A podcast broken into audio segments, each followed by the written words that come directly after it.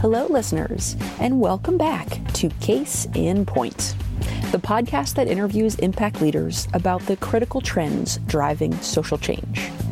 I am your host, Erin Worsham, Executive Director of the Center for the Advancement of Social Entrepreneurship at Duke University. And I'm coming to you from my home in North Carolina, where I, like many of you, am sheltering in place due to the COVID 19 pandemic. COVID 19 has, has made our team at CASE think a lot about the work that we are doing to support the social impact and impact investing communities in this time of need. We had a full season of the Case in Point podcast planned, but with current events have decided to truncate the season so that we can focus our efforts on providing the tools and resources that can help impact organizations navigate this troubling time.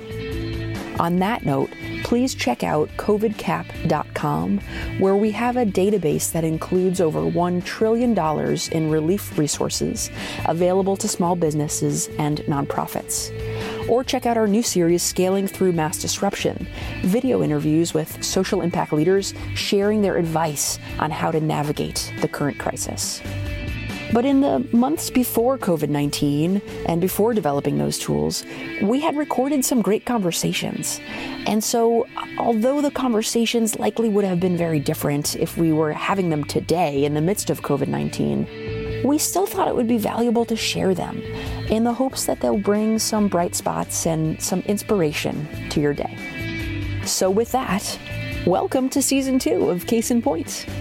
We're going to kick off with a conversation with Bart Houlahan, co founder of B Lab, about the role of business in society.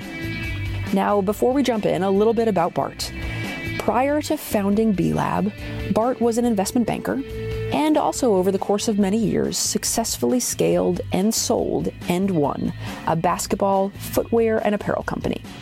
And it was through that experience of scaling and selling AND 1 that Bart and his partners realized the challenges and the opportunities that came with trying to run a socially responsible business. And they felt that there had to be a better way. So they founded B Lab, a nonprofit organization that is dedicated to using business as a force for good.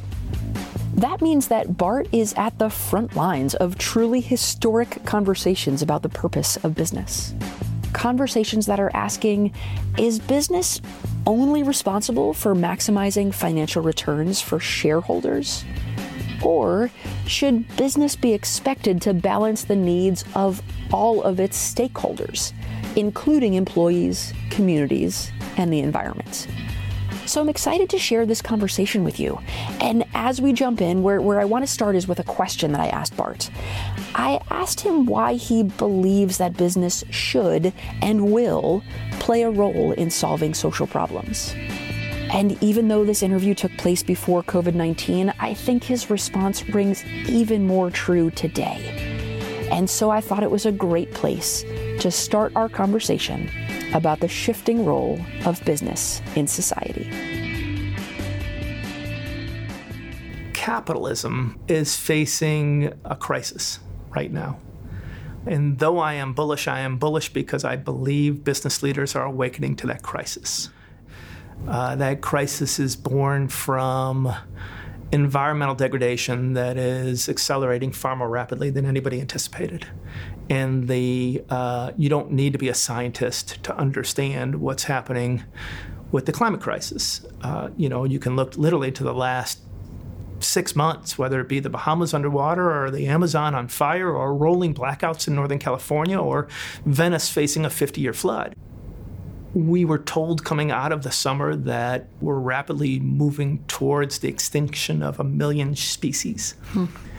Uh, so you have one of the greatest threats that humankind has ever faced becoming far more uh, evident and obvious to business leaders. At the same time, that whether it be Paris or London or Santiago, Chile or Lebanon or Iran or Hong Kong. You have people taking to the streets about the uh, massive, accelerating inequality in society. We're at a place right now where two thirds of the world's population owns less than 2% of the assets. 42 people, 42 people have more money than half of the population. And so part of my bullishness is that these obvious crises are now front and center for all of us. Mm-hmm. And sadly, um, at a moment when we are, to some degree, in some places, I don't want to overly generalize, a government's ab- advocating their, their responsibility for those issues. Mm-hmm. And so I think business leaders recognize the challenge and see the void in leadership and are trying to fill that void. Mm-hmm. And I think you saw an awful lot of that around the uh, Paris Climate Accord and the reaction from the major business community.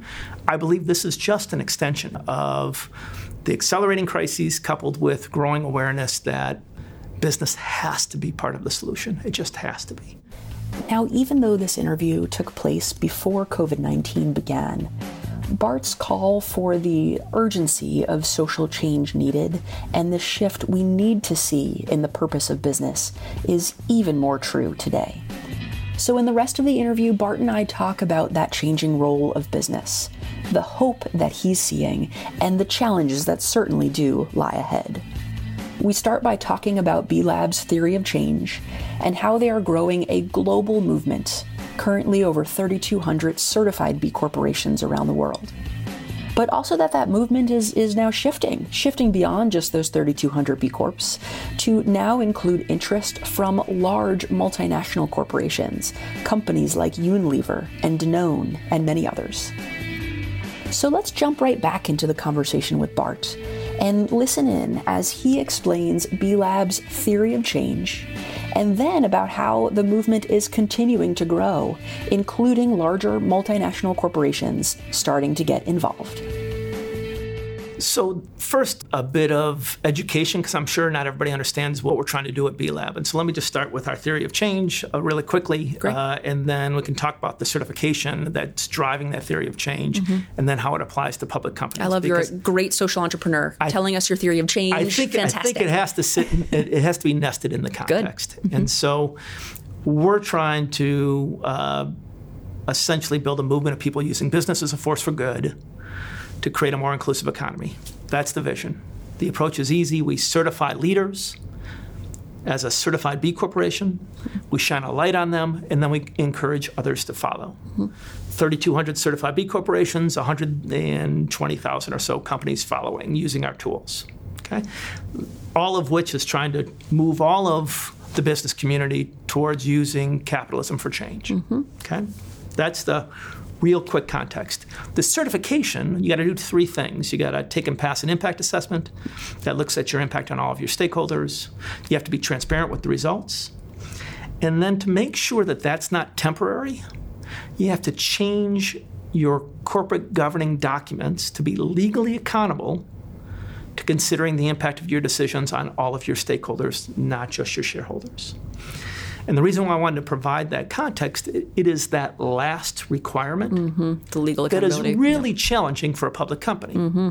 After you've already had your initial public offering, you have tens of thousands of investors who bought uh, a certain governance structure, a traditional corporation. And to be a certified B corporation, you have to shift that mm-hmm.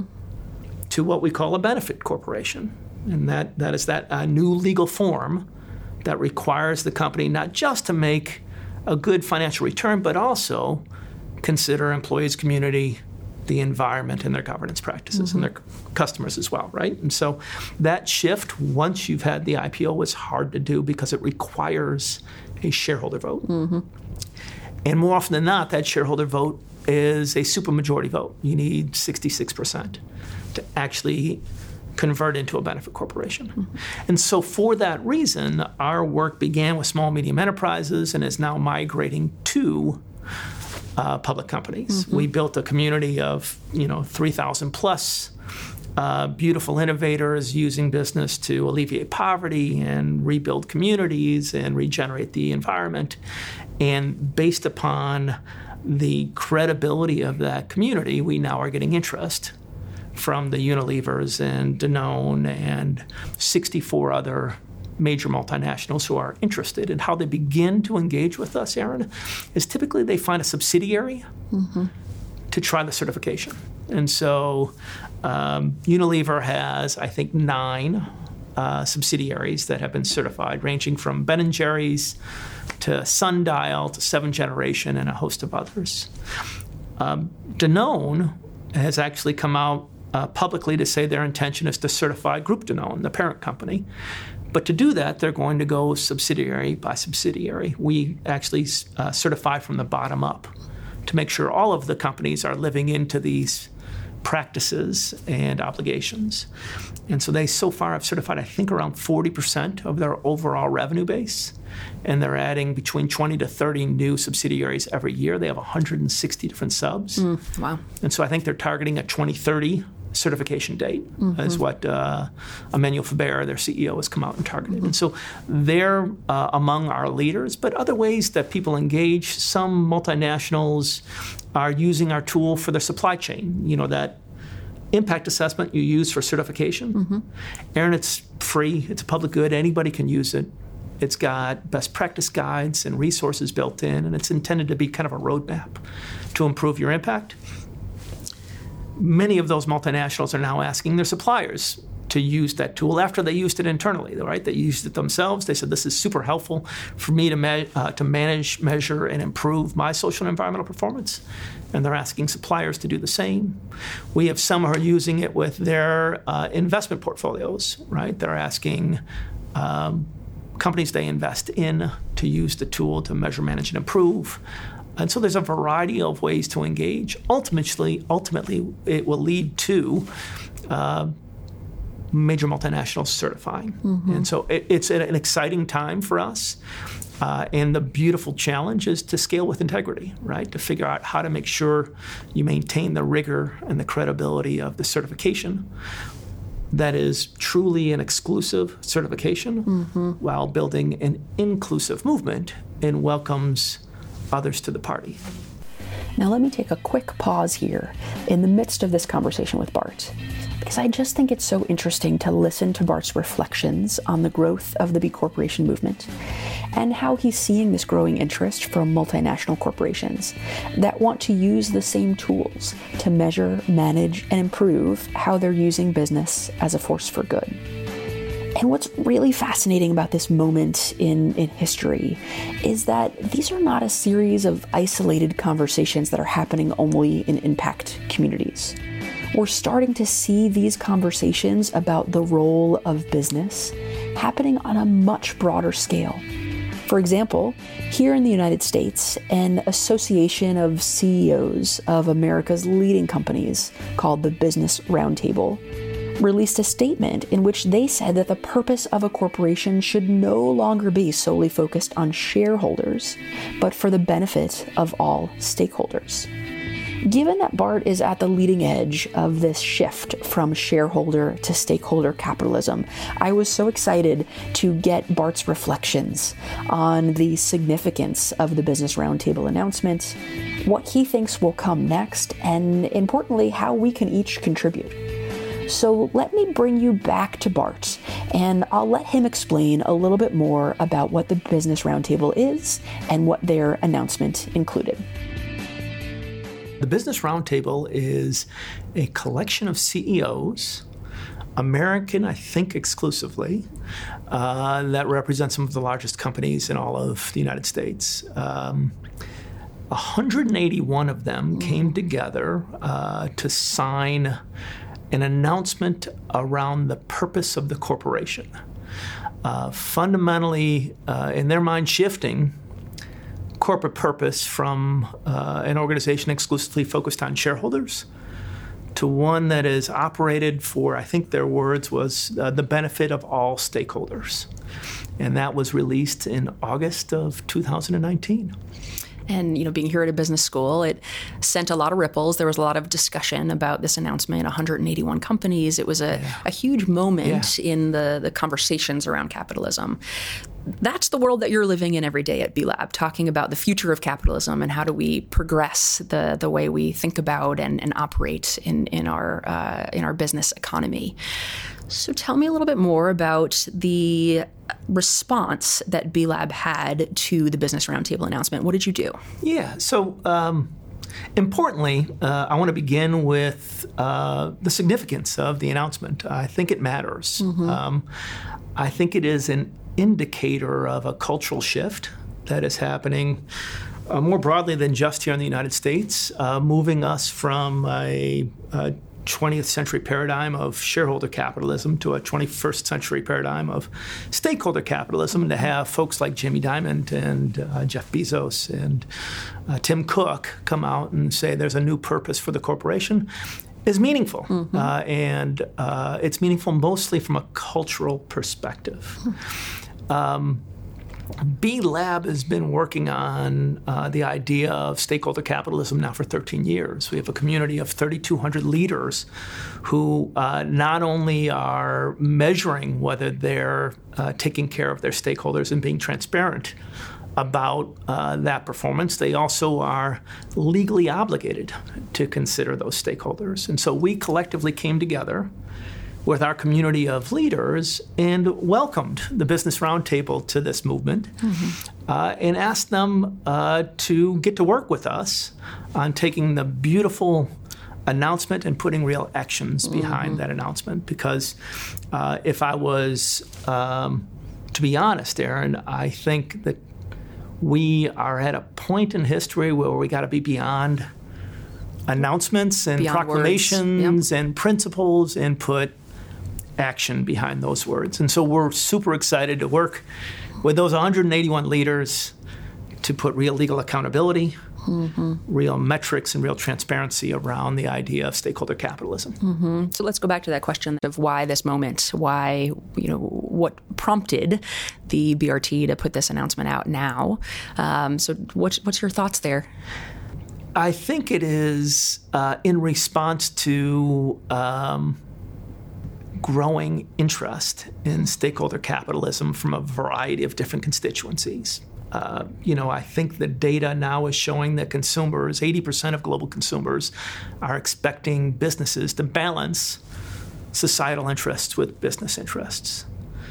When you talk about workers, that number goes from 80 to 86%, percent mm-hmm. because where people work, they want not just money but meaning out of their work. And so you have a growing interest from employees in having purpose driven careers. Obviously, the impact investing field is the fastest growing sector of the financial community, and that uh, growth has been beautiful over the last uh, decade, where we're now seeing, I think, one in five dollars invested in the U.S. Professionally managed, invested with intentionality around sustainability.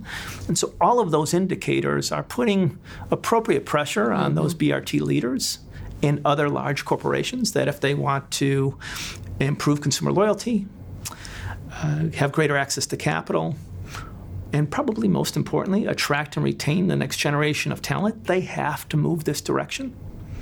And that has happened at the same time where, where, where data around whether this isn't just the right thing to do, but a better way to do business is becoming more prominent. Mm. I think for a long time, Erin, people thought that this was concessionary, mm-hmm. that if you made choices to be more engaged in managing your environmental, social, or governance practices, ESG, uh, it was in some way going to hurt your bottom line. And the data is pretty overwhelming now, and it's been out for quite some time that strong ESG practices leads to more resilient companies and long-term profitability and value for all. I love hearing you talk about your, your vision of, of capitalism and seeing things like the BRT announcement where, where companies are, like you said, being pressured by consumers, by employees to start to take more of mm-hmm. that leading stance in, in the role of, of a corporation flipping to the consumer view. So, mm-hmm. you know, many of our audience members and, and all of us here included are, are consumers of some of these companies. What should we be demanding from the companies? What could we be doing from our stand, stances and standpoints to be able to accelerate that movement towards more stakeholder uh, capitalism and engagement? So, Uh, I certainly think consumers have enormous power. Uh, what's interesting to me is those same individuals have more power as workers mm-hmm. than they do as consumers. If you ask any business leader, uh, Erin, uh, business is a competition for talent. Right. And the latitude and power you have as a, an employee in a tight labor market, which is where we're at right now, about demanding more from your current employer that's authentic and transparent with real measurement of whether a company is making progress in this area is uh, massively powerful. Massively powerful. Uh, and so, my, my first uh, recommendation to the audience is your, your very first lever is where do you work? And what do you ask of that employer? I think you have enormous opportunity to move the needle first in your workforce. What are the questions you think they should ask? Uh, you know, it begins with measurement. Mm-hmm. At the end of the day, you can't manage what you don't measure. And uh, even though uh, ESG and impact measurement is still a relatively nascent field, there are real tools out there that can be used to evaluate, manage, and improve your social and environmental performance. We're just one of more than a dozen tools that exist that uh, are broad, and then there are uh, dozens more that are uh, industry specific, Erin. And so it it needs to begin with uh, measurement coupled with transparency you have to be transparent with folks, not only the areas that you're excelling, but areas for improvement. And so, what I would first demand of my employer is are you measuring something other than just your financial return? As Bart mentioned, the Business Roundtable announcement was such a culturally significant moment. And we'll all be watching closely to see if those words do indeed turn into actions especially as businesses increasingly face pressures and trade offs as they navigate the COVID 19 pandemic and the resulting economic fallout. We'll certainly see more in the days, months, and years to come. But given the urgency of the social challenges that we started this episode talking about, I do hope that we take the opportunity to focus on how business can play a role in building a more resilient economic system for the future. And as Bart said, recognizing that it is not just the right thing to do, but a better way to do business to ensure long term profitability and value for all stakeholders. Thank you for joining us today on Case in Point. Keep an eye out for the last few episodes in our truncated season, where in addition to this conversation on stakeholder capitalism, we'll talk with Jordan Kassalow, founder of VisionSpring and EYElliance, about systems change and we'll also have a conversation with Omid Sateh, the head of impact investing at Prudential Financial, about the mainstreaming of impact investing. Some great conversations coming to you, so continue to listen in to Case in Point, and we look forward to sharing more conversations to come.